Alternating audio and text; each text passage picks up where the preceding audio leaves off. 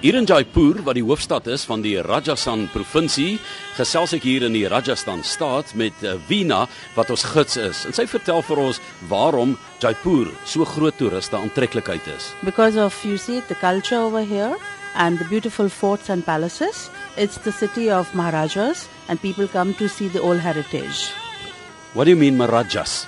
Maharajas, the kings, the people who used to rule at that time from 11th century, they have been ruling. But of course now it's a democratic country.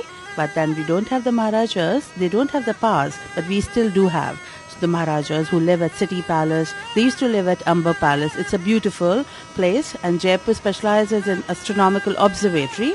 The World Heritage Site is over here. Amber Palace and Astronomical Observatory. Nou gesels ek met Anne Marie Tuis, 'n prokureur van Springbok wat 'n heel ander wêreld as Springbok ervaar het. Maar Anne Marie, jy het die eh, voordeel gehad jy het al 'n paar plekke in die wêreld gaan besoek en gereis. Vertel eers vir ons, waar was jy? Nee, ek was nou al in Dubai en ek was in Australië in Brisbane, Queensland. Ek was in Nieu-Seeland. Ek was al in Maleisië. So ja, daai kant van die wêreld het ek gesien. Ek was nog net in die Amerikas en in Europa nie. Maar Indië, die subkontinent en Nepal, wat het dit aan jou gedoen? Ek het verwag om te sien wat ek daar gekry het. Dit is net ek het nie so die kontraste tussen die die gegoede en die sal ek sê die arme mense. Ek het nie dit verwag wat ek gaan sien dit nie. Dit verskil baie van ons eie land, maar daar's ook baie ooreenkomste. Dit is nie dat as 'n mens uit jou land uit gaan en jy ervaar ander lande, dan het jy meer waardering vir jou eie land en jy verstaan in 'n mate die gebeure en die omstandighede in jou eie land. Van nou het jy 'n vergelyking met 'n ander land. Hier in Jaipur by Jules and Arts gesels ek met Moan en Moan is die eienaar en dit word as die stad van juwele bestempel. Yeah, actually the 20 to 30% population working here for because a long time since uh, generations people are working for the gems and this is a heritage business of the Jaipur and people love to keep this heritage and especially this handwork as well. Maar mens wonder waar hierdie juwele hoofsaaklik vandaan kom. The gems we get from all over the world, but some of the mines we have this in this area which called Aravali Mountain, and this is the area surrounding Rajasthan. Also, we get some stones here, and the other stones we get from the northern part, like the sapphire, is the best sapphire from the Kashmir we get as well, and some stones we get from southern India as well. En hier word dit nog handgemaak. Yeah, still we are using these old techniques as well. The new technique also we make in the combination, but this is the technique what you are looking right now. It has the diamond powder on this wheel of the iron, and this diamond powder, when we put some water on it, with the help of water and the diamond powder, we can shine the stones. Dit is baie duidelik dat daar armoede is. Dit blyk net dat die Indiese mense en die Nepalese mense hanteer hulle armoede op 'n ander manier. Daar is mate van trotsheid en mate van respek wat jy by hulle waarneem. Dit is mense wat nie in hulle armoede vaskyk nie.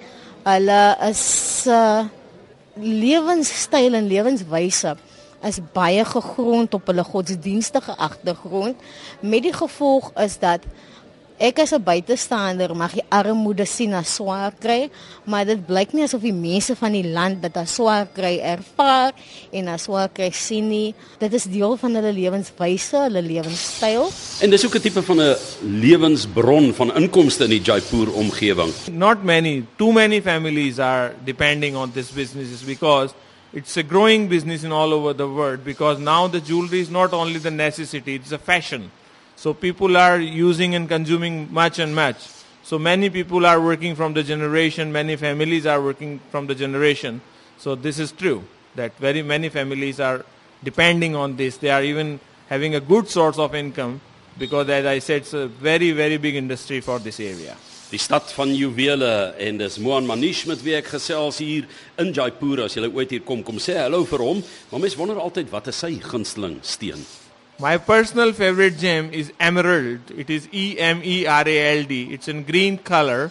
We buy the rough of gem emerald is from Colombia, from Zambia, Brazil as well.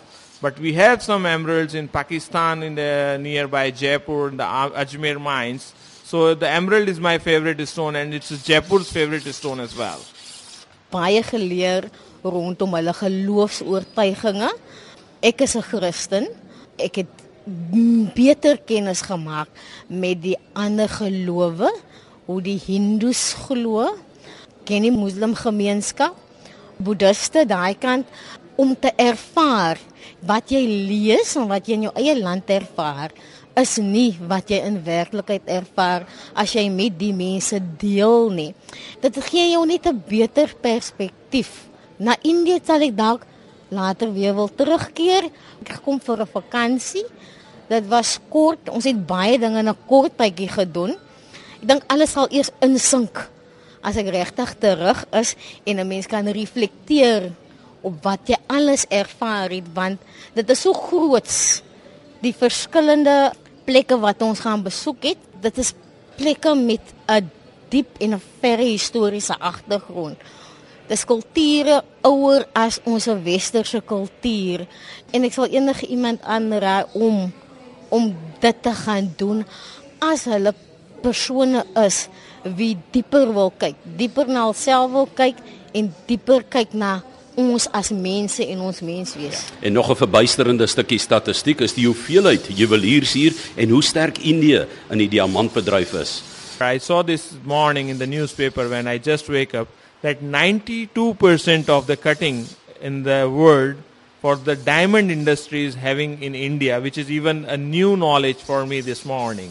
So this is I am updating you right now.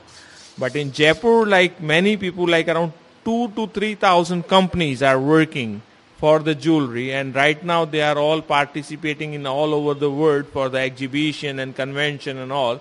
So it's a big role the Jaipur people play in the world of gem industry in all over the world. So that's why you can say it's a big, big business in Jaipur. En 'n mens wonder soms maar hoekom sou hulle nog hande arbeid gebruik soos wat ons hier hoor. Yeah, we encourage uh, with our family and the government as well because the many of the government policies make it very easy to do this work for continuing for the good future uh, for the especially for the gems. Amber Paleis sal vir Suid-Afrikaners onmiddellik 'n kleurkonnotasie hê. Hoe lyk die fort? Maar die naam is 'n bietjie misleidend. The color amber has nothing to do with it, with the stone color also. Actually, Amkareshwar is name of Shiva. So it has been named after Shiva. And Ambika is also the name of one of the goddess. So Amber Fort has been named after it.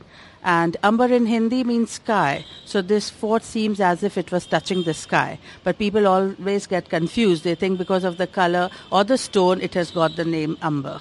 En van die uh, skaai gepraat, die hemel, die uitreik daarna, was dit vir Wina ook so 'n geleentheid toe sy 'n gids geword het in Jaipur. You see, I was the first female guide out of 400 men guides here in Jaipur. And in the beginning, it was a bit difficult because when I started doing it, if the neighbors used to see, they used to roll the eyes. They used to go and tell my parents, How come you have allowed your daughter to do this? She's going out with strangers. This is not good. Even most of the guides as well, the male colleagues, they used to say, Will you be able to handle the groups? We really don't think so. But then at times they would say, Of course, you being a female, you will just smile at the agent and you will get work. But it is not so. You have to prove yourself. And now they are so happy. They have supported me, and I'm really very happy into this field.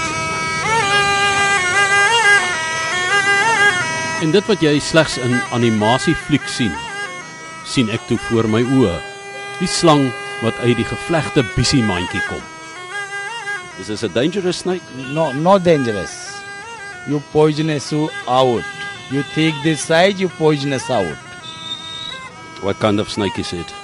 You snake, you very nice, you dangerous. You me catching, you operation man. Yeah, cobra. Black cobra. And the instrument that you play? You name you pungi. You you name you pungi, you very nice murjik.